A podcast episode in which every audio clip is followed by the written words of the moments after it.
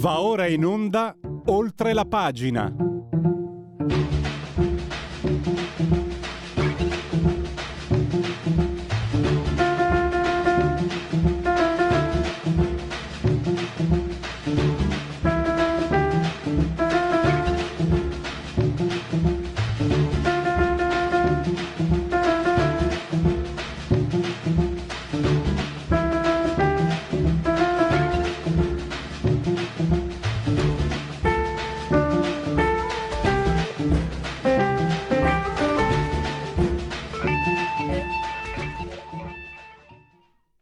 Mario Draghi come schettino? È emerso una chiacchierata, è stata riportata da Dagospia, poi gli interessati hanno smentito, nella quale si confidava con Bruno Tabacci, l'ex presidente della BCE, spiegando di aver dato le dimissioni perché si sarebbe trovato a che fare con una finanziaria, legge di bilancio talmente complicata da correre il rischio di arrivare addirittura all'esercizio provvisorio. Non è finita, perché Mario Draghi è stato anche ripreso dalla Corte dei Conti. Caro Marietto, gli hanno detto no dai, lo facciamo in serie, però seriamente Mario Draghi è stato, diciamo, ripreso dalla Corte dei Conti per aver sì centrato gli obiettivi formali del PNRR, ma non quelli sostanziali, perché quelli formali è andata benissimo, tant'è che l'Europa ha dato i soldi, cioè, per carità, però su quelli sostanziali la Corte dei Conti dice non siamo sicuri, non si capisce, e quindi diciamo è un momento un po' complicato. Attenzione che se è complicato per Mario Draghi, per chi abita in Italia, cioè noi, è ancora peggio. Ne parleremo con Sandro Iacometti, poi con Matteo Fais parleremo di una situazione di sessismi, non lo so. Allora, la festa dell'uomo il 2 agosto a Nimis ha scatenato un'ondata capitanata addirittura da Zaki, vi ricordate, sapete chi è, Patrick Zaki. Non volevano che si facesse perché in questa festa a Nimis, provincia di Udine, le partecipanti donne inginocchiate mangiano tante banane. Insomma, un po' di priapismo, ma sono le prime a scherzare. In Birmania, invece, 2 ragazze sono state incarcerate per aver pubblicato su un social che OnlyFans dei filmati un sexy. E insomma, le due cose si possono mettere insieme in qualche misura, no? Questa ondata di perbenismo. E ultima è arrivata lei, Concita De Gregorio, che si è immaginata un treno, un mondo senza uomini semplicemente per esercizio riproduttivo, poi non esistono. State calmi, non preoccupatevi, ve lo spiego io. Concita De Gregorio evidentemente ha visto un film, non ricordo più se del 90 o del 92, un film olandese che fu anche candidato agli Oscar, si chiama L'albero di Antonia. Credo che l'abbiamo visto in Italia, siamo almeno in 4 o 5 ad averlo visto almeno, ed è un film, diciamo, che porta avanti una sorta di messaggio matriarcale. Concetta De Gregorio lo ha visto e secondo me non l'ha capito. E invece adesso andiamo subito, lo stavo facendo aspettare con le mie chiacchiere, il professor Paolo Natale, insegna scienze politiche ed esperto anche di indagini demoscopiche. Professore, benvenuto e grazie per essere qui con noi. Buongiorno a voi, saluti a tutti. Professore, andiamo subito sulla ciccia. Ci sono dunque 11 milioni di elettori nel 2018 ai 5 Stelle, 3 dovrebbero grossomodo ritornare alla casa madre, gli altri 8 che fine faranno? L'ho messa giù proprio in modo schematico. Gli altri 8 un po' si asterranno sicuramente, sono quelli che erano stati colpiti dal messaggio di Grillo 5 anni fa e anche 10 anni fa, che appunto per la prima volta probabilmente erano andati a votare perché c'era un partito, un movimento che ce l'aveva con tutti, con la casta, con l'establishment eccetera, per cui un po' ritorneranno, saranno a casa del campionato di calcio che è iniziato da molto, e una parte consistente di loro invece andrà verso Fratelli d'Italia. Era già transitata nella Lega in occasione delle europee, se ricordate appunto il grande exploit della Lega di Salvini, ma poi dopo quell'epoca sono passati invece armi e bagagli alla Meloni, insomma Fratelli d'Italia. Quindi questo è un po' quello che succederà, diciamo che un 30% di loro starà a casa, un altro 30-40% invece va verso la Meloni e invece un altro 30% resterà nel Movimento 5 Stelle, che le stime lo danno intorno al 10-11%, quindi di fatto perderà un terzo, 2/3 del loro precedente elettorato. Prima di chiederle poi in conclusione le chiederò quello che sta a cuore a noi qui Casa Radio Libertà, la Lega. Lei aveva scritto un bell'articolo su statigenerali.com nel quale diceva che l'abbraccio Letta-Calenda era da una parte un'assicurazione per non precipitare, ma dall'altra non avrebbe comunque evitato una sorta di disfatta. Ecco, dopo questo diciamo divorzio lampo, ecco, come stanno le cose? Il centro Renzi-Calenda esiste, non esiste? La sinistra cosa fa?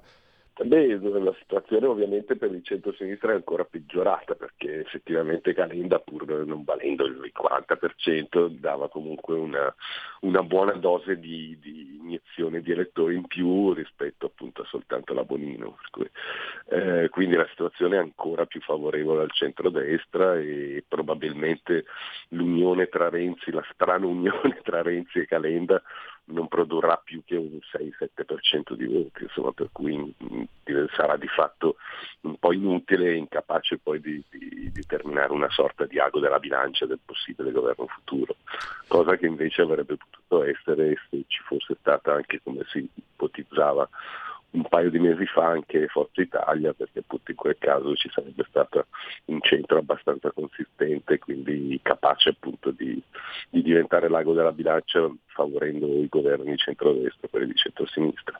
Ma così come siamo, in realtà la situazione è abbastanza già definita, con la stragrande vittoria del centrodestra, un successino diciamo del centro-sinistra, soprattutto del PD, e poi una terza gamma che in realtà non servirà un po' a nulla, insomma, se non come diritto di tribuna, giustamente.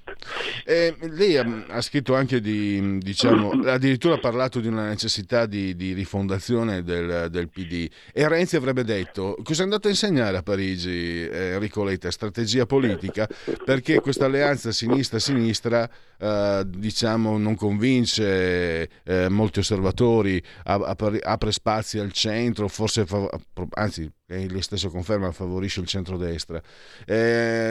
Come stanno le cose da questo punto di vista? Sì, no, devo dire che tutto sommato avrà abbastanza ragione Renzi, nel senso che andato a insegnare, lui è docente di scienza della politica, adesso non mi ricordo esattamente cosa insegnava a Sciences Po, ma di fatto dal punto di vista o tattico o strategico mi sembra che non si sia dimostrato particolarmente all'altezza del ruolo, perché se dal punto di vista tattico poteva ipotizzare diciamo, di diventare competitivo col centrodestra, comunque avrebbe dovuto cercare un accordo fino in fondo con il Movimento 5 Stelle e con un po' tutti quelli che avevano sostenuto il governo Draghi, fatta eccezione ovviamente per la Lega. Questo dal punto di vista tattico elettorale, per diventare competitivo. Se invece voleva applicare una sorta di visione strategica, la cosa ideale per lui sarebbe stato andare da solo, cercando di rifondare con nuove parole d'ordine il Partito Democratico, che come si sa ormai è diventato quasi soltanto il partito dell'elettorato benestante, mentre quello meno benestante si rivolge verso altri lidi. Il cleavage, tra l'altro. Sì, cleavage. Sì. Sbaglio sempre. Tra l'altro, professore, il nostro direttore, un gran direttore, Giulio Cainarca, che la saluta, in questi giorni riscontrava, ha fatto delle interviste, tecnicamente non credo riusciremo a trasmetterle, che confermano che eravamo prima della trasmissione. Ha intervistato, ci sono immigrati che intervistati da lui a viva voce dichiarano la propria preferenza per il centrodestra. Adesso non vuol dire che un immigrato sia povero, però chiaramente stiamo parlando di persone incontrate sul marciapiede, per strada, magari venditori ambulanti, cose di questo genere, non benestanti, ecco. Sì, certo, non sono i calciatori che sono, sì, ecco. Infatti, che sono straricchi. Sì, no, è una cosa abbastanza tendenziale, infatti fa un po' sorridere il fatto che una volta si diceva che si favoriva l'immigrazione per cercare voti a sinistra, in realtà succede quasi spesso insomma anche il contrario, perché comunque è come se si sentissero maggiormente garantite dal centrodestra, i perdenti della globalizzazione, come si diceva l'altra volta, cioè quelli che soffrono sia dal punto di vista economico che sociale, che di inserimento così nell'istituzione eccetera. Permesso, professore, permesso che probabilmente Letta nel percorso, che in casa sua sicuramente qualcuno ha spinto perché andasse a sinistra, ma premesso che aveva una strada già segnata, quella dell'alleanza con i 5 Stelle, parere mio, non era il massimo dell'affidabilità, l'ho sempre pensato e così si è dimostrato, ma se fosse stata condotta in porto questa alleanza, quanto sarebbe stato più competitivo il centro-sinistra con i 5 Stelle? Beh, insomma, se fosse riuscito a imbarcare un po' tutti, cioè anche Calenda e anche la sinistra, volendo, probabilmente la competizione sarebbe stata più serrata, diciamo che il distacco dal centrodestra sarebbe stato nell'ordine dei 2-3 punti. In questo caso ovviamente la situazione non è funzionale per nessun tipo di possibilità di vittoria del centro-sinistra. Certamente ha giocato anche il fatto che, diciamo, Conte nell'ultimo periodo si è dimostrato un pochino troppo inaffidabile, ma lo stesso Movimento 5 Stelle, come sappiamo, prima con l'alleanza con la destra, poi con la sinistra, poi col centro, con tutti, insomma con Draghi, certamente non è il massimo della affidabilità politica, questo è certo. Questo è il fatto che appunto Conte ha giustificato il fatto che non si alleasse con i 5 Stelle perché ha votato una sfiducia, o comunque non ha votato la fiducia a Draghi.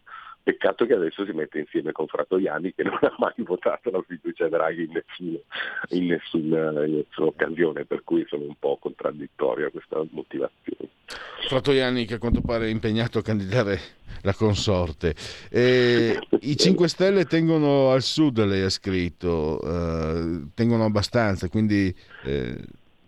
possono arrivare vicino al 10. Questa alleanza sarebbe stata funzionale appunto a mantenere, diciamo, un buona pila, anche una buona percentuale di voti anche al sud, dove il Partito Democratico non funziona molto bene, mentre 5 Stelle ancora, sia per la PIL di Conte eccetera, sia per il reddito di cittadinanza che gli viene riconosciuto come un buono strumento di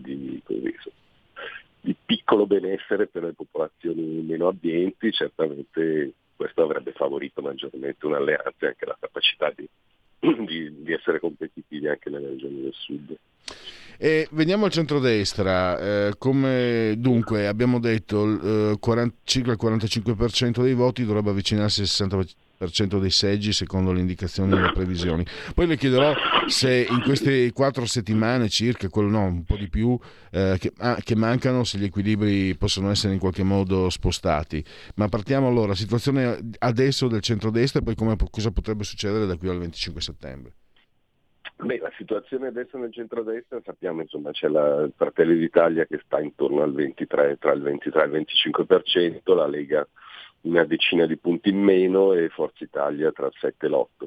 L'unica cosa che potrebbe, e poi ci sono gli altri partitini lupi, come si chiama, Totti e Brugnaro, insomma, che stanno intorno all'1, eccetera.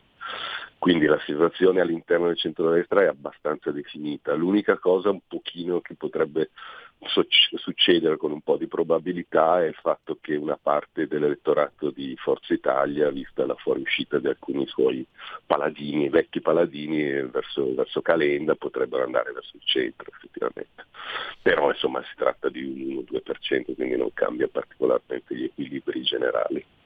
E cosa potrebbe succedere sì. In più? Non lo so, cioè, dipende.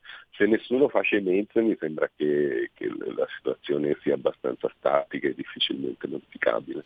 Ma le pressioni esterne, l'Europa, quelli che vengono chiamati, io appassionato delle belle arti, mi indigno ogni volta, e l'indignazione non è un bel sentimento, quelli che vengono chiamati artisti, che si schierano sempre contro il centrodestra, va bene, fanno la loro scelta, ma anche la magistratura, insomma non facciamo le vergini dei candidimanti, è successo che magari la magistratura avvii delle inchieste e che la stampa dia un eco incredibile, spropositato. Spropositato perché sì, l'esperienza ce lo dice. A meno che non ci sia un arresto, c'è la messa in galera di Giorgia Meloni, non penso che poi figure magari intermedie possano colpire l'attenzione dell'elettorato, insomma.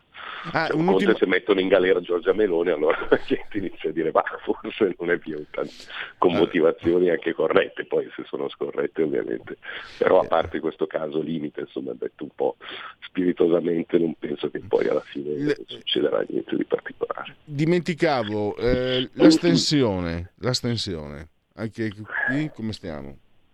E l'astensione cresce, ben un po' quello che dicevamo prima sui 5 Stelle, una parte dei 5 Stelle si astiene e quindi va, diciamo, a rimpolpare la quota di non partecipanti. Diciamo che le stime ci dicono che più o meno andrà a votare un 5-6% in meno rispetto all'ultima volta, quindi arriveremo a circa 2/3 dell'elettorato attivo a questo punto.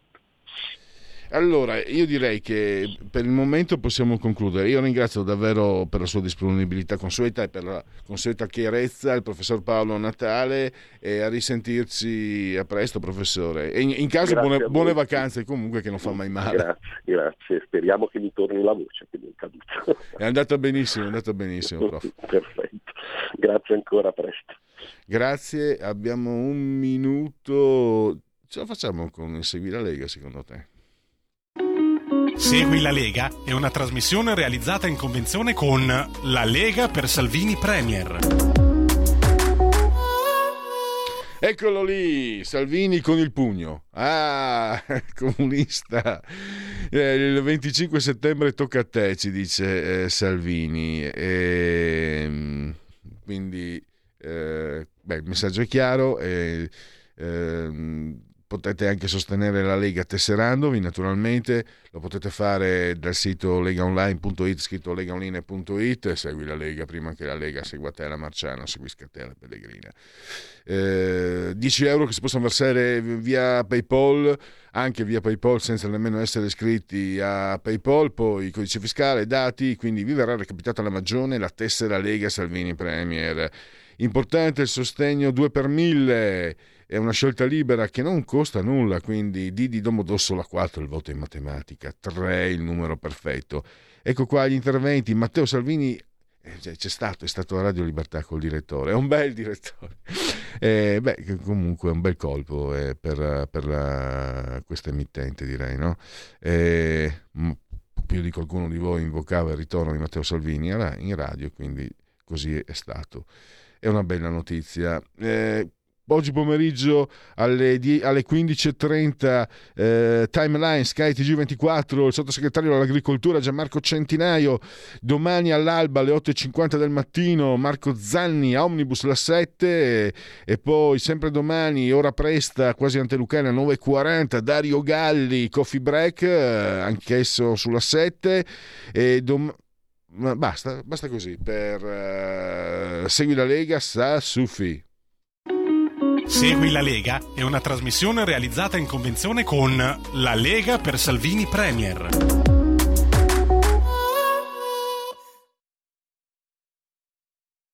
Un nuovo modo per sostenere la tua radio. Visita radiolibertà.net. Ti basta un click e potrai versare il tuo contributo volontario direttamente online. Potrai donare con ogni tipo di carta di credito, anche prepagata. Ti aspettiamo online su radiolibertà.net. Sostieni la tua radio con il tuo contributo volontario. Radio Libertà. La tua radio. Diamo voce alla nostra gente. Stai ascoltando Radio Libertà, la tua voce libera, senza filtri né censura. La tua radio.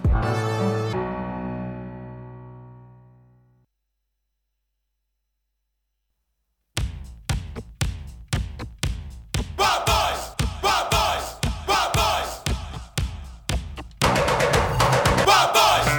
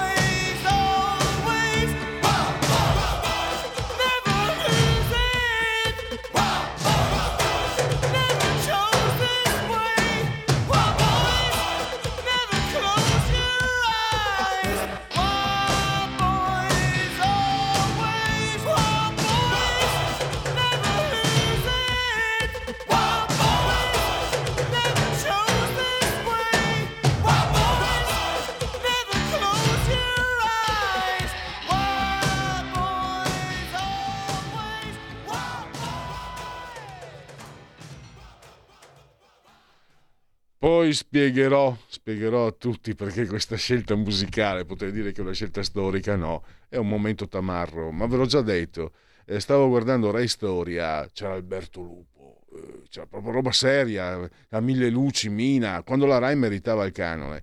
Poi a un certo punto c'è, per carità è sempre stata simpatica, però Raffaella Carrà è stata una tamarra immensa, dispiace, ma ho detto quanto erano tamarri gli italiani, poi ho pensato quanto sono tamarri gli italiani e poi ho pensato perché tu non sei tamarro, e ho preso e ho ordinato online i primi 4 dischi dei Duran Duran che comunque, a dire la verità, per quanto non fossero diciamo all'ordine dei miei ascolti, comunque non sono quello che diceva i Duran Duran commerciali, ma erano giovani, erano belli, ero giovane e belloccio anch'io, evviva. Allora invece adesso purtroppo Sandro, andiamo incontro dopo aver letto a Sandro Iacometti di Libero. Sandro, ciao, buongiorno. Seguendo le tue ricostruzioni, cioè, Mario Draghi è stato ripreso dalla Corte dei Conti, hai centrato gli obiettivi formali, ma su quelli sostanziali sono problemi. E poi hai scritto anche sul fatto di questo, diciamo, colloquio che ci sarebbe stato con Tabacci, nel quale Draghi diceva ho una legge di bilancio impossibile, rischio l'esercizio l'esercizio provvisorio e me ne vado. Sai, a un certo punto parliamo di Draghi, però Sandro, qui le cose si stanno assommando e ne parlavo anche con il nostro direttore, era tornato dalle ferie e ci raccontava un po' la percezione che ha avuto in giro per l'Italia, anche da giornalista. Sì. È un bel direttore, non smette mai di fare il giornalista. E io ti dico, ho una certa età, Sandro, ma io dicevo proprio a Cainarca, io ho paura che l'autunno che si presenta sia non voglio dire il più nero, ma rischioso come poche volte. Forse la crisi del petrolio del 73, forse la vedo un momento. A te la parola. Guarda, è un autunno sicuramente difficile, però non è drammatico, secondo me. Va affrontato nella giusta maniera. Cioè, è chiaro che non bisogna raccontarsi bugie, perché se ci iniziamo a raccontare delle bugie diventa tutto più complicato, e una delle bugie è quella che il PNRR va a gonfie vele, no? Perché allora noi non possiamo pensare che adesso scopriamo in autunno che siccome non c'è più Draghi, allora oddio si è bloccato il PNRR. No, il PNRR ha già una serie di difficoltà e di criticità di cui prima si prende atto e meglio è, perché ci sono delle cose che neanche i superpoteri di Mario Draghi sono riusciti a risolvere, perché la pubblica amministrazione italiana è quello che è e tu non è che in un anno riesci a rivoluzionare la pubblica amministrazione.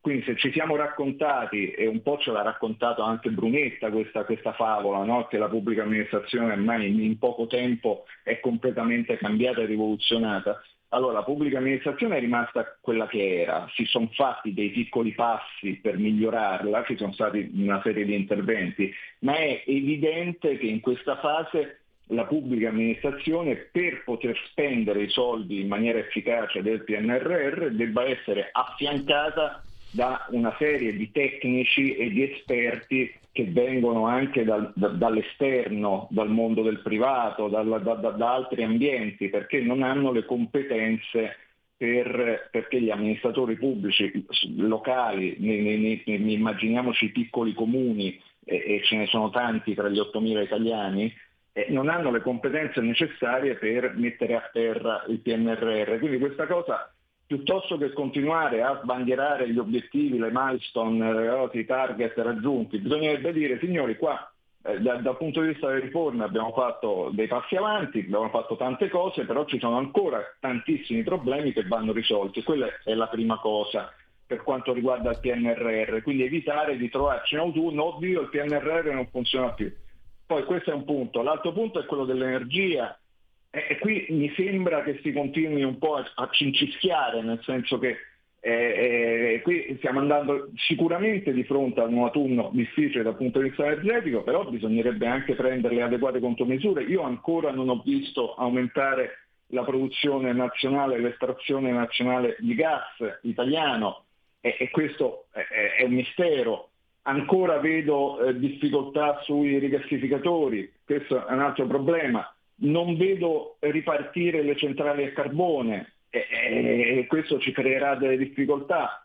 E poi vedo invece riempire gli stoccaggi, però lì c'è il trucco, perché gli stoccaggi sono stati riempiti grazie a un prestito di 4 miliardi di euro che è stato fatto dal Ministero del Tesoro al GSE, che incaricando di comprare il gas ovunque nel mondo a qualsiasi prezzo pur di riempire gli stoccaggi, che è cosa fondamentale e giustissima.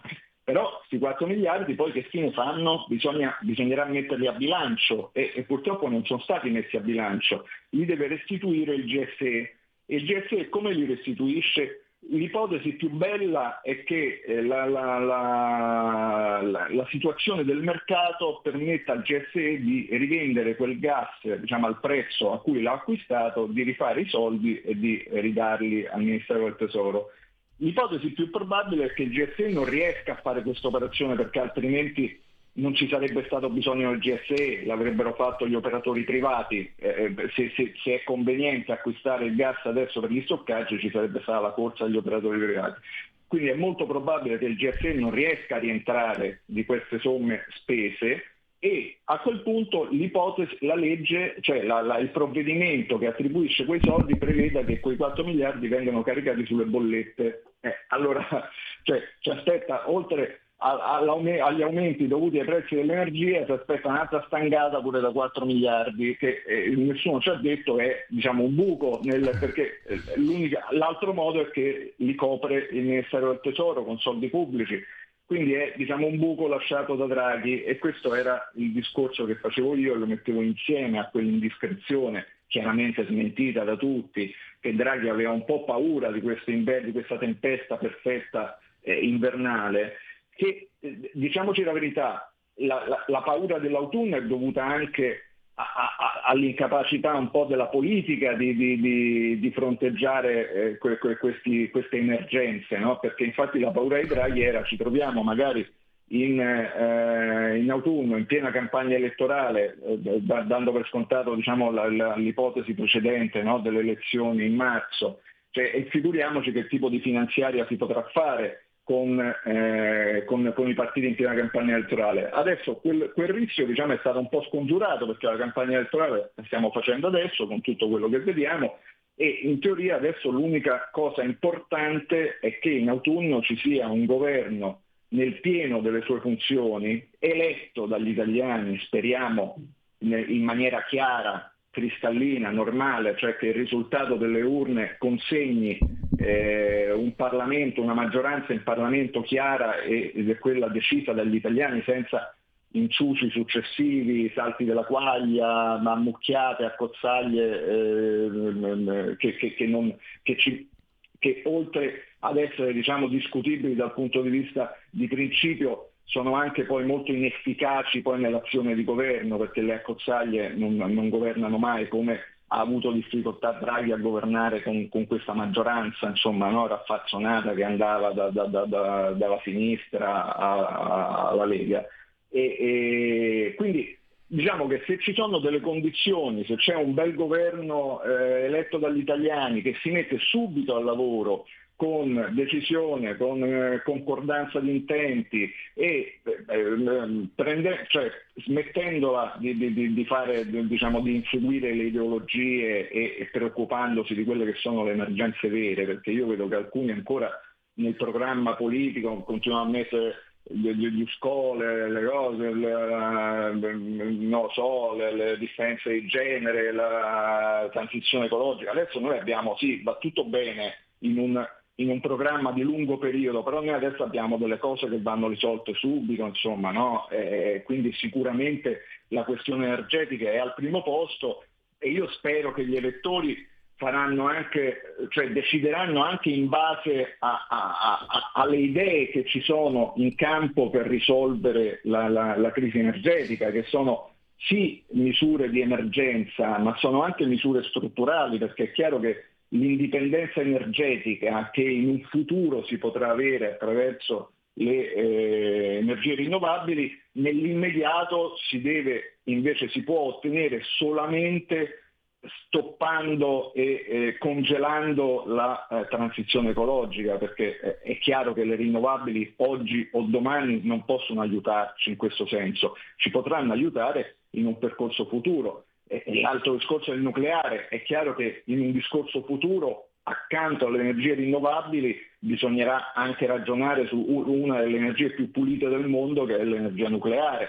Quindi io spero che gli italiani, insomma, sappiano decidere con accortezza e non inseguano dei sogni, perché come dici giustamente tu, l'autunno non sarà facile. Adesso bisogna vedere che succede all'inflazione, che succede alla produzione industriale, perché ci sono dei contraccolpi. Fortunatamente i servizi stanno andando molto bene, il turismo sta andando molto bene, però quindi ci sono degli elementi anche di positività, insomma, no? Però per noi sembra di capire, almeno in base a tutte le previsioni, che più che l'autunno, per noi poi sarà difficile il dopo autunno, cioè l'anno più delicato e complicato sarà il 2023, perché partiamo già, diciamo, in frenata, mentre noi abbiamo attraversato questo 2022 con una prima parte dell'anno in crescita, in ripresa, e quindi ci portiamo dietro un po' del tesoretto, diciamo, di quello che abbiamo messo in cascina nei primi mesi.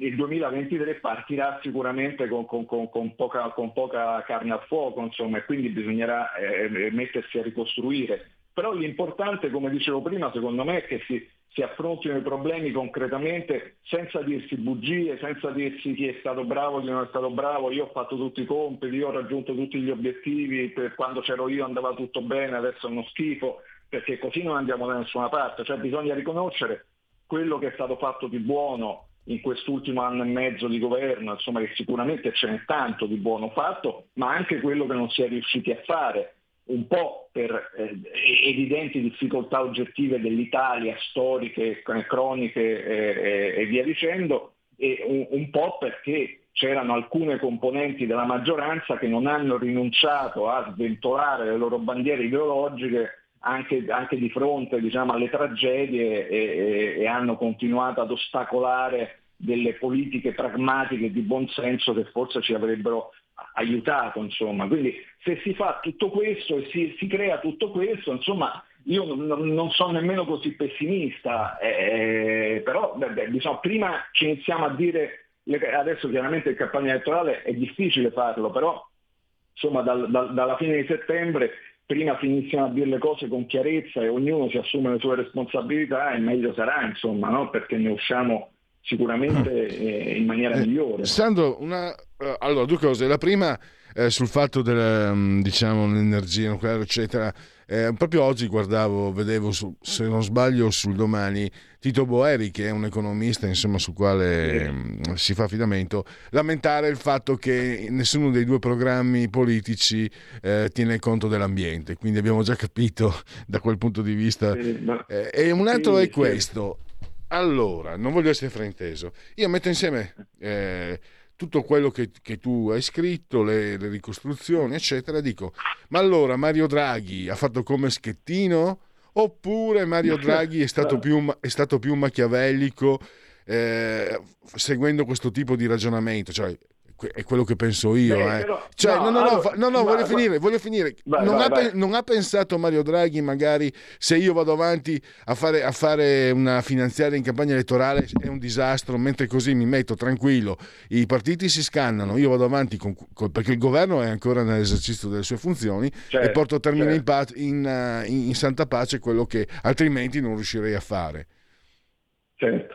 Questa è la versione, diciamo, questa ultima tua è la versione maliziosa, quella un po' più, diciamo, che appunto che attribuisce a Draghi un calcolo di convenienza personale, dice io faccio più bella figura, adesso sto all'apice, sto al top, me ne vado, come l'allenatore, no? Che se ne va quando vince il campionato, che sta dicendo, dice poi quest'anno chissà che succede, e quindi è una ricostruzione verosimile, però c'è anche la ricostruzione più positiva e più invece diciamo che considera la mossa di Draghi anche una mossa, diciamo, nell'interesse del paese, perché come dicevo prima, prendendo atto che diventa comunque complicato, impossibile, e avendo la consapevolezza che fare la finanziaria in campagna elettorale sarebbe stato impossibile, forse ha fatto anche un favore all'Italia, nel senso che arrivare a fine settembre, a ottobre, insomma a fine ottobre, a metà novembre, con un governo nel pieno delle sue funzioni, eletto dagli italiani, forse è una cosa che conviene all'Italia, cioè per l'Italia è meglio che ci sia un governo eletto piuttosto che una rissa tra partiti per aggiudicarsi questo o quel pezzetto della finanziaria.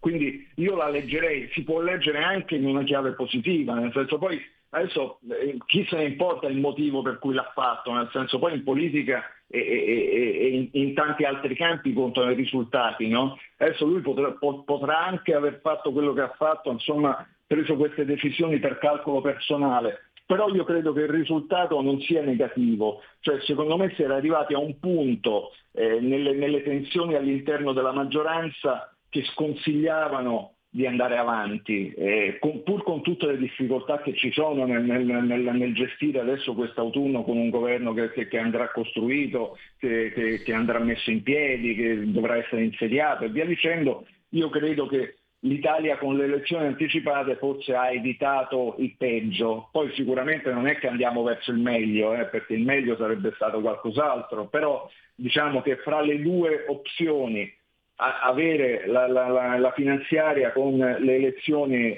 poco dopo e invece avere una finanziaria magari da fare in tempi stretti ma con un governo insomma che ha una legittimità popolare forte e una coesione forte, quella pure è la speranza, insomma, che ci sia una coalizione coesa, compatta e con identità di vedute, che certo non è detto che ci sia, perché insomma non tutti gli schieramenti in campo rappresentano queste caratteristiche.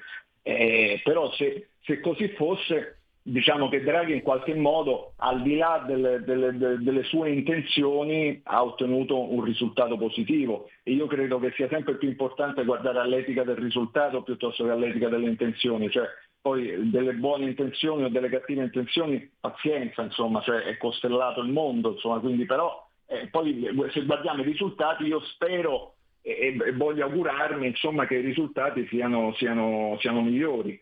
Poi detto questo, insomma, si vedrà, io non credo ci siamo liberati di Draghi con questa operazione, perché poi insomma è un personaggio che anche in autunno secondo me continuerà ad essere presente sulla scena politica, sia come Presidente del Consiglio ancora in carica per l'amministrazione straordinaria, sia poi per il futuro, perché io credo che poi i politici, insomma, ci sarà la corsa ad intestarsi la paternità del draghismo, di questa benedetta agenda Draghi, che è vero che adesso nessuno più insegue, anzi dicono pure, insomma, che porta sfortuna, che non si può dire, che non esiste, quindi cioè, là c'è l'altra barzelletta di questa agenda Draghi e io 2 mesi fa dicevo, quando si iniziava a parlare di questa agenda Draghi, diciamo, ma signora, l'agenda Draghi non è, c'è il PNRR volendo, ma non è che c'è un'agenda Draghi, non c'è un programma politico di Draghi, però tutti continuano a parlare di questa agenda Draghi, poi adesso si è capito che l'agenda Draghi, insomma, era una finzione,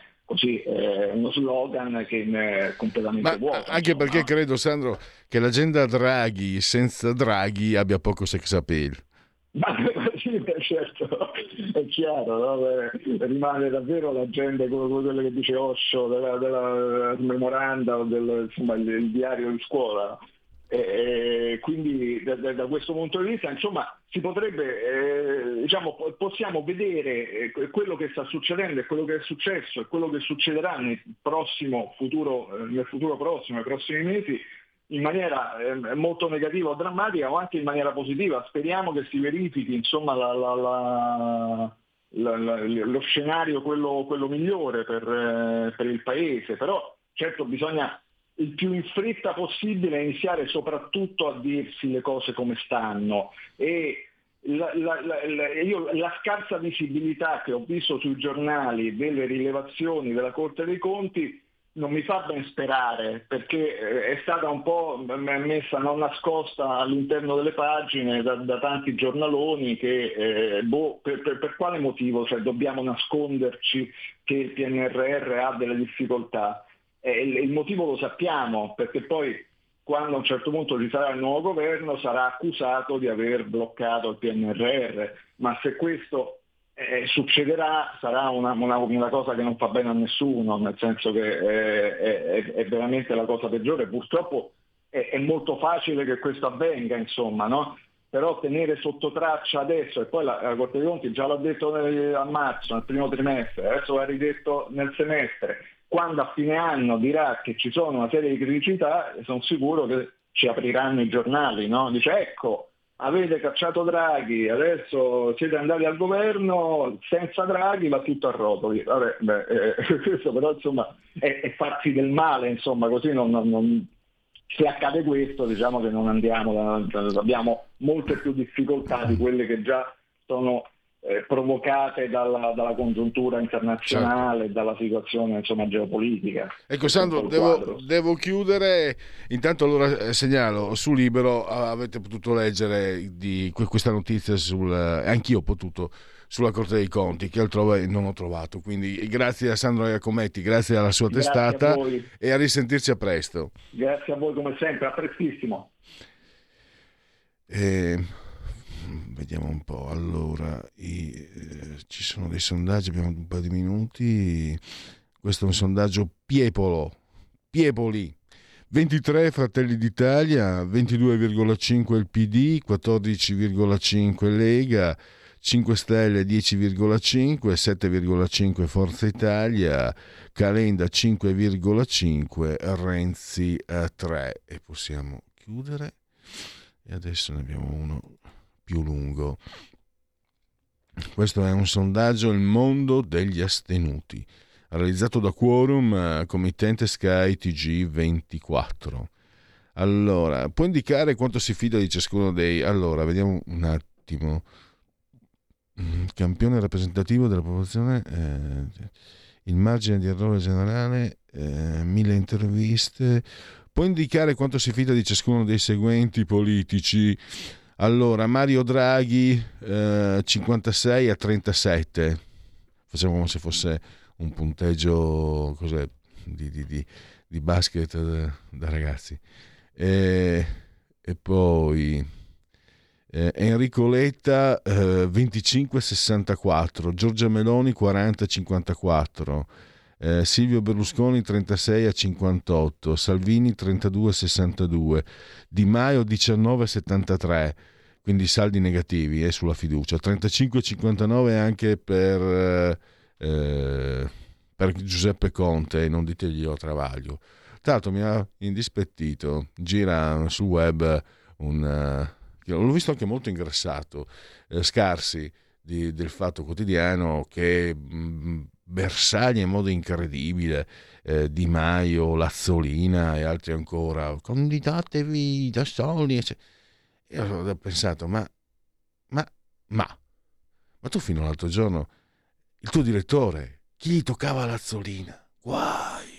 Di Maio era un po' che magari si era messo, ma Lazzolina che ha copiato in modo inverecondo la tesi per accedere all'incarico di poter fare il responsabile didattico, insomma la definizione precisa.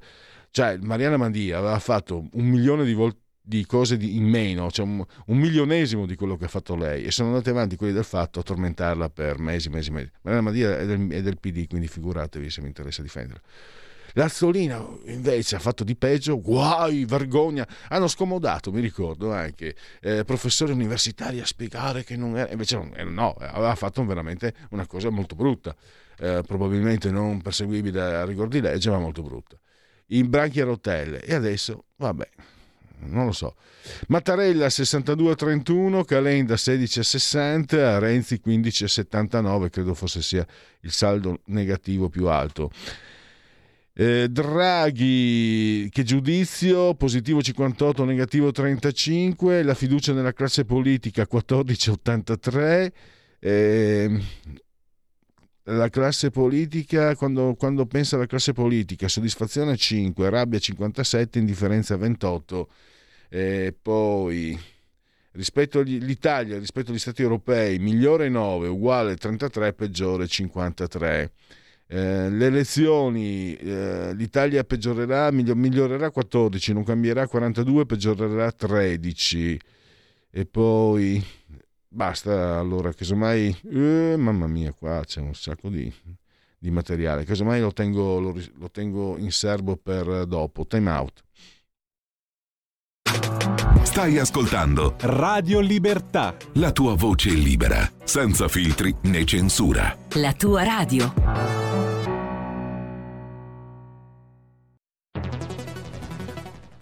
La radio è sempre di più ovunque. Io la radio la ascolto in auto con tutti i nuovi programmi, perché ho la radio DAB. E tu? Io al lavoro ascolto la radio dal mio computer. E tu? Io a casa l'ascolto dalla mia TV. E tu? Io l'ascolto dal mio telefonino, con Radio Player, l'app delle radio italiane. E tu? Io la radio l'ascolto con lo smart speaker. Oggi 35 milioni di italiani ascoltano la radio così. E tu? La radio, ovunque, sempre di più. Anche Radio Libertà è su Radio Player Italia.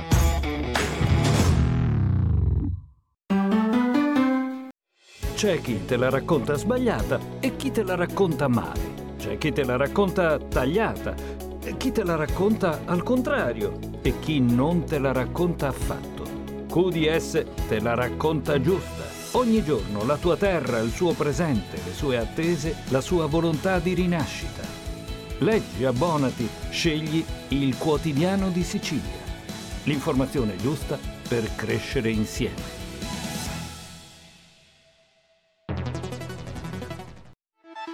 Stai ascoltando Radio Libertà, la tua voce libera, senza filtri né censure, la tua radio.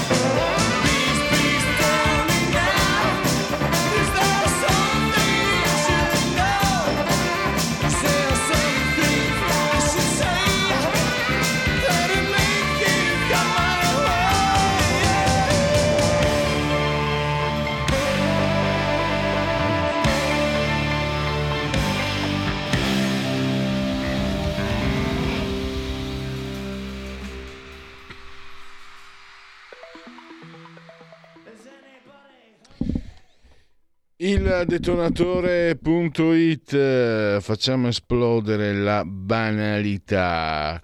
Lo trovate online, è gratuito, ma sono molto preziose le perle che vengono ivi pubblicate, sul serio, davvero, cose che fanno riflettere, cioè vengono riportati, vengono letti gli accadimenti con riflessioni che spingono all'approfondimento. Matteo Fais, il condirettore, il direttore fondatore del Detonatore, lo abbiamo collegamento Skype e lo saluto veramente di cuore. Ciao Matteo, grazie per essere qui con noi. Buongiorno a tutti. Allora, due accadimenti. Uno in Birmania, due ragazze hanno pubblicato dei filmati e contenuto sexy su un social che io sinceramente non conosco, l'avevo anche scritto, OnlyFans, e in Friuli siamo pochi giorni fa, il 2 agosto, la festa dell'uomo. In questa festa delle signorine inginocchiate, bendate mi sembra, devono mangiare le banane.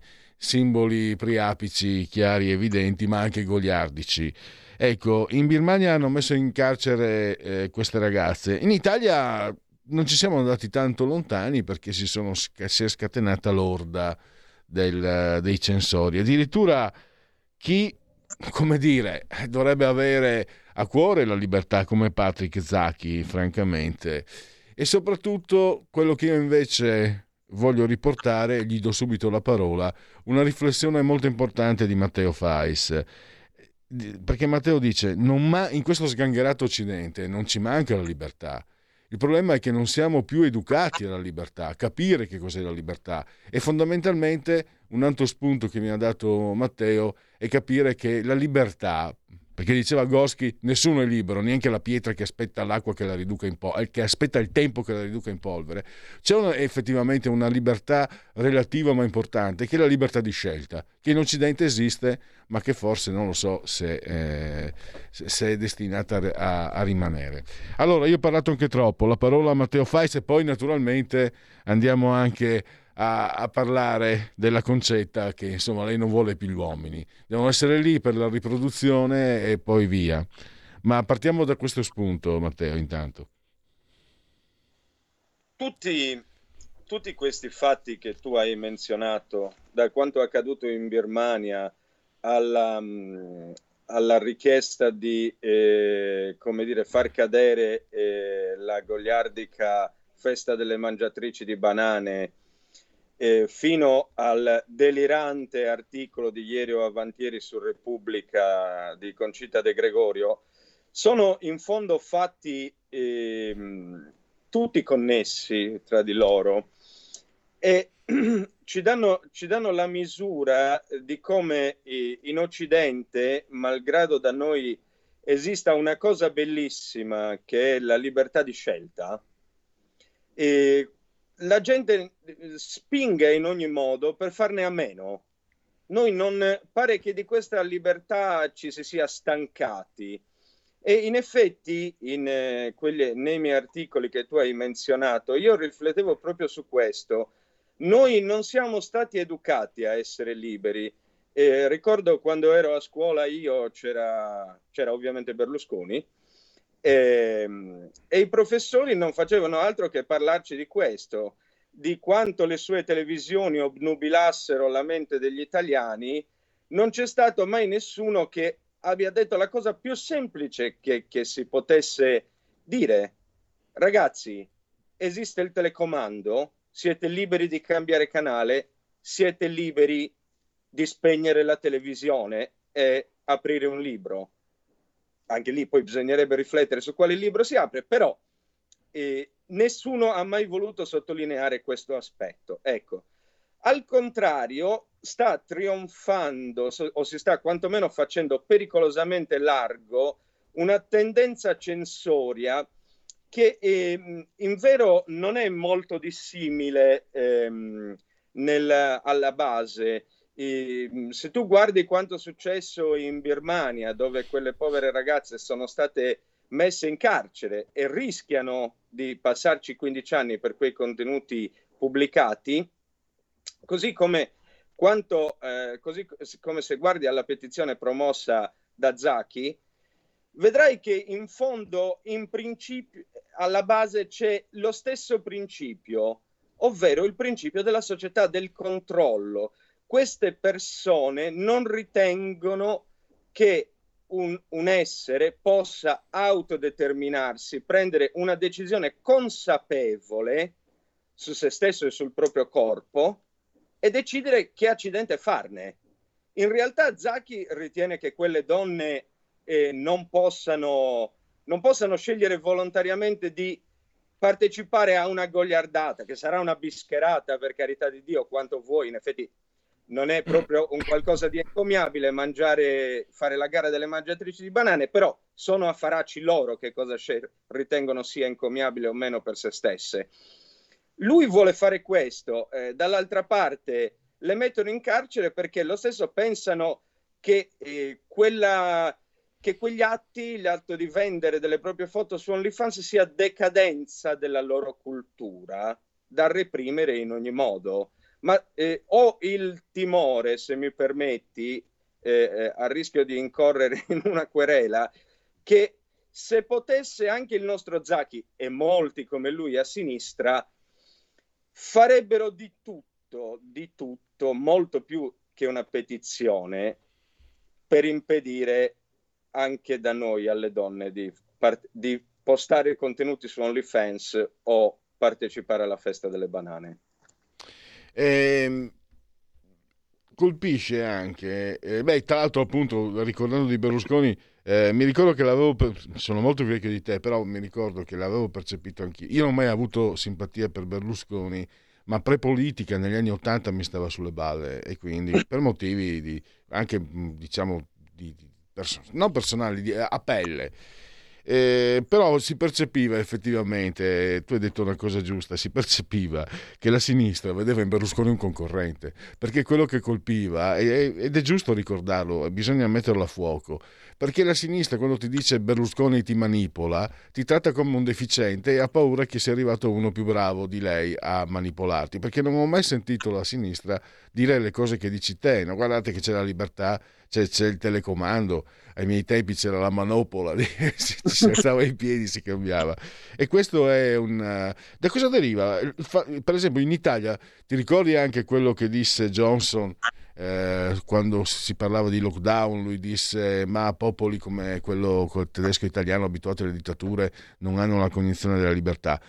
Qui in Italia abbiamo avuto massimi sistemi per migliaia di anni, è l'impero romano, è la chiesa, mettici il fascismo se vuoi, eccetera. E poi abbiamo avuto il Partito Comunista e la Democrazia Cristiana. Noi John Mill non l'abbiamo mai avuto, e i pensatori liberali, da Einaudi, io ci metto addirittura anche Don Sturzo, sono delle perle, ma anche mosche bianche. Da cosa deriva questa difficoltà nel mettere a fuoco il senso di libertà che abbiamo qui in Italia? Ma io credo che derivi dal fatto di aver introiettato in buona parte, e quando dico in buona parte voglio dire anche fra le persone di destra, di aver introiettato quest'idea di determinismo sociale della sinistra. Il determinismo sociale, per spiegarlo in termini essenziali, semplicissimi, consiste in questo. Il soggetto non esiste per la sinistra, il soggetto è un prodotto del potere, di una società che lo forma e lo plasma a misura di come preferisce. Purtroppo noi abbiamo avuto questa nefasta influenza della sinistra in Italia, e ce l'hanno anche, ribadisco, la maggior parte delle persone di destra che io conosco ti parlano solo e unicamente di propaganda che condiziona, come se il soggetto appunto fosse un piccolo povero deficiente incapace di dire a se stesso: ehi, sto facendo una cazzata, ehi, posso prendere una decisione differente. Se aprono 18.000 McDonald's, sarà anche un'invasione americana, come sostengono molti amici di destra. Ciò non di meno, io sono felicissimo di passare di fronte a McDonald's e dire no grazie, ma questo non esiste secondo l'ottica della sinistra. Secondo la loro visuale McDonald's c'è e la sua massiccia presenza costituisce una struttura inchiodante per il soggetto dal quale non si può fuggire. In sostanza, se non ci vuoi entrare ti ci portano dentro dal McDonald's, e questo è il punto. Devi sempre stare attento a una cosa quando pensi a te stesso: non devi stare attento al comunista fuori, ma al comunista dentro di te. E questo è il punto, perché quel comunista pensa questo, pensa che tu non sei in grado di essere libero, non sei in grado di prendere una decisione ragionata e razionale, perché tu devi essere plasmato da lui, perché in ultimo il loro sogno, come tu dicevi molto bene, non è tanto correggere le storture dell'universo occidentale intorno a noi, quanto di imporre la loro. E veniamo in conclusione. Dunque, questo articolo Concita De Gregorio che sogna un mondo senza maschi. Allora, primo, io vorrei capire perché voi gente di destra ce l'avete tanto con Concita De Gregorio. Ha distrutto l'unità, dovreste esserle grati solo per quello.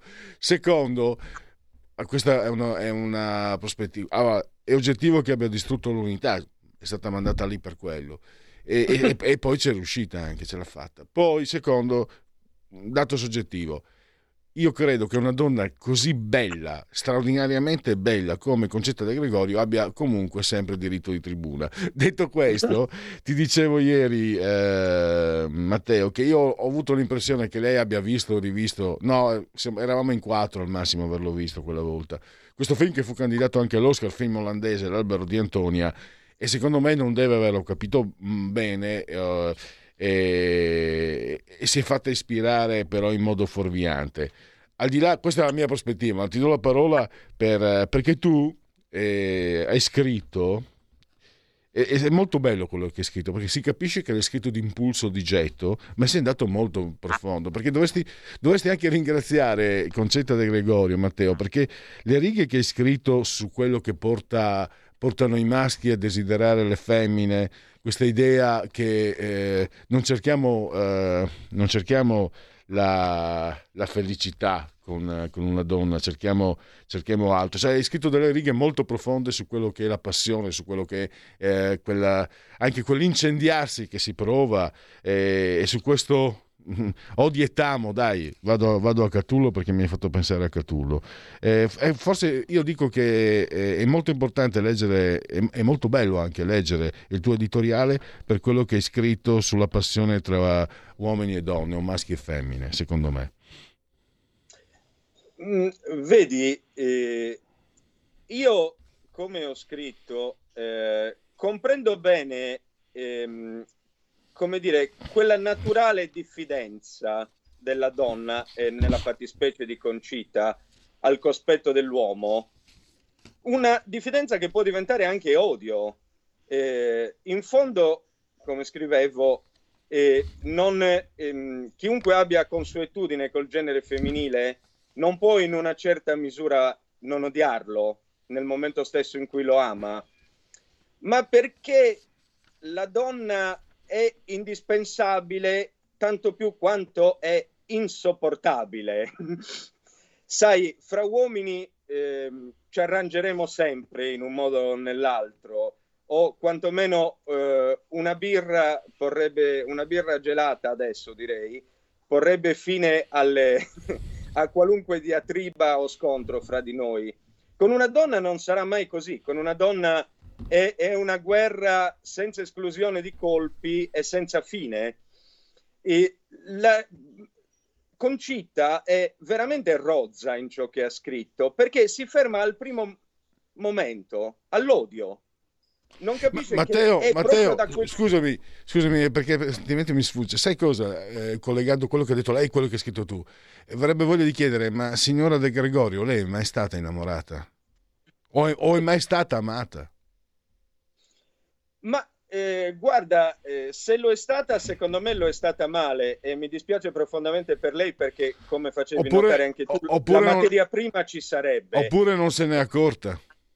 Oppure non se n'è accorta, sì, ma comunque dicevo, non è riuscita a passare al secondo momento, a capire che quell'odio, quella refrattarietà, quella naturale diffidenza verso l'altro sesso, e poi l'humus su cui fermenta e si sviluppa il sentimento più grande, il sentimento dell'amore, è stato veramente, veramente, e lo dico senza volerla offendere, sciocco da parte sua, da parte di una donna di quell'età e di quell'esperienza che ha diretto l'Unità, appunto, fermarsi lì, non pensare che in fondo l'odio è una parte, è il contraltare di quell'amore.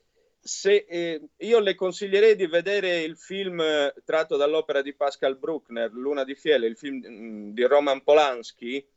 Lì si capisce bene, a un certo punto il protagonista, di fronte alla sua ex amante che è tornata da lui, l'ha ridotto in sedia a rotelle, lo sta torturando in ogni modo, dice attraverso la voce fuoricampo, a un certo punto quasi mi venne in mente questo, probabilmente lei ancora mi ama, altrimenti che piacere trarrebbe dal farmi tanto male.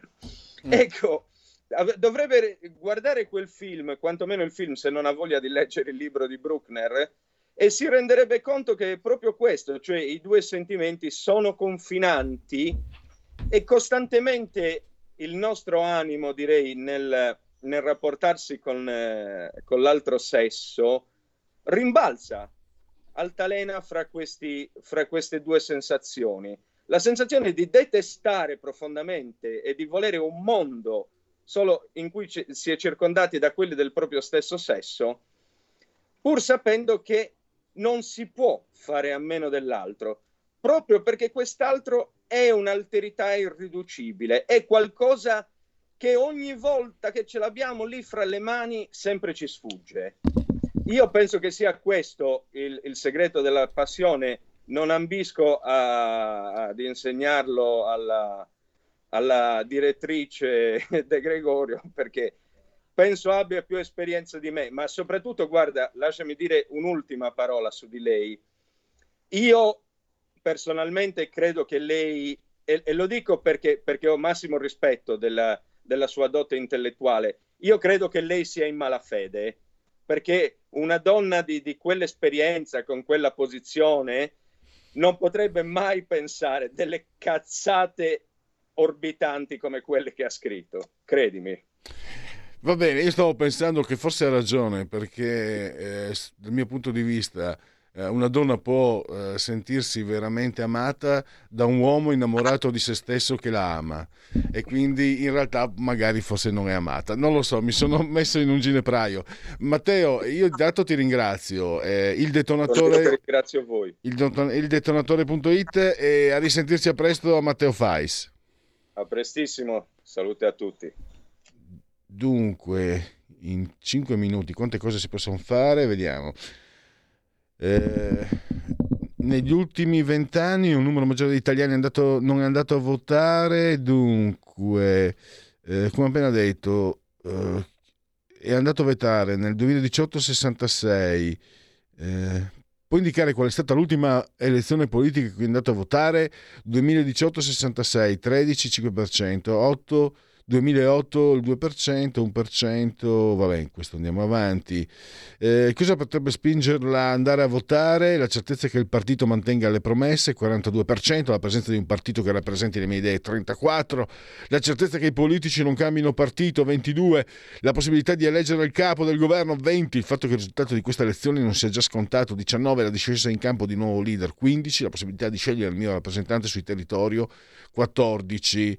Poi nessun entusiasmo 15, poco entusiasmo 32, abbastanza entusiasmo 34, tantissimo entusiasmo 12. Fratelli d'Italia 24,2, PD 22,3, Lega 14 tondo, 5 Stelle 10,6, Forza Italia Berlusconi 8,9, poi abbiamo Renzi 2,2, Calenda 2. E poi vabbè, questo finiamola, vediamo l'ultima. Berlusconi, mi candiderò al Senato, Calenda, con Renzi accordo raggiunto. Questa è Radio Libertà, siete simultanei con noi quando sono scoccate le 10.58. Saluto e abbraccio il grande tecnico, il dottor Federico Borsari, saldamente sotto il comando di regia tecnica, entrambi sospesi a 88 metri. Mamma mia, 88 metri, è un numero, è una simbologia fascista mi sembra, quindi facciamo 89 che altrimenti ci fraintendono. E poi temperature che parlano di 26 gradi centigradi sopra lo zero interni, esterni invece ve lo dico tra pochissimo, 27,28,9, 42% l'umidità, 1018,5 millibar la pressione. Un abbraccio forte forte forte forte signor Carmela, Angela, Clotilde, ci seguono loro dal televisore, il canale 252, potete anche guardarci se avete la Smart TV, Far TV, perché questa è una radiovisione, chi se buona Radio Libertà, campo oltre 100 anni, meditate gente, meditate, vi ricordo anche Alexa, accendi Radio Libertà, passaparola, ve ne saremo riconoscenti, con naturalmente con l'applicazione ci seguite ovunque, smartphone, iPhone, tablet, eccetera, la Radio DAB e il suo algido suono digitale e infine il sito radiolibertà.net e la pagina Facebook. Genetriaci del 23° giorno di Messidoro, mese del calendario repubblicano, che è un mercoledì, miarqui 10 di agosto, anno domini 2022. Camillo Benso di Cavour, mamma mia, ho scoperto il modo di ingannare i diplomatici, io dico la verità e loro non mi credono mai. Jorge Amado, la vita che breve navigazione di cabotaggio. Orfeo Pianelli, che era il presidente del Toro che vinse nel 1986, certo non ho un fisico da bronzo di Rialto. Gustavo Selva, la belva, Z un fatto come perché, Eddie Fisher, che ha avuto come mogli Debbie Reynolds, Connie Stevens e Liz Taylor, Lidia Mancinelli, attrice, sodalizio con Carmelo Bene, Giovanni Lodetti, I polmoni di Rivera, Ian Anderson dei Jethro Tull. La musica è un modo per alleggerire le tasche dei ragazzini. Giampiero Anelli, Drupi, Sereno è. E poi abbiamo Rosanna Arquette, cercasi Susan disperatamente. Ho dei bei denti da coniglio, fino a 11 anni succhiavo il pollice, da allora succhio altre cose. Antonio Banderas, l'andaluso, il muso, la musa di Almodovar, Rossetta. Armando Siri in Casanas, Mr. Flat Tax, auguri a lui, per fortuna che c'è l'Armando con il Marciano Pinti. E poi una bandiera dell'Inter, il Trator, Xavier Zanetti, l'Inter è sofferenza, dolore, estasi, aggiungo io, proprio come un amante, non ho mai avuto amanti ma immagino. Zanetti di origini pugliesi. Grazie a Federico, grazie a voi per aver scelto anche oggi Radio Libertà, buon proseguimento a tutti.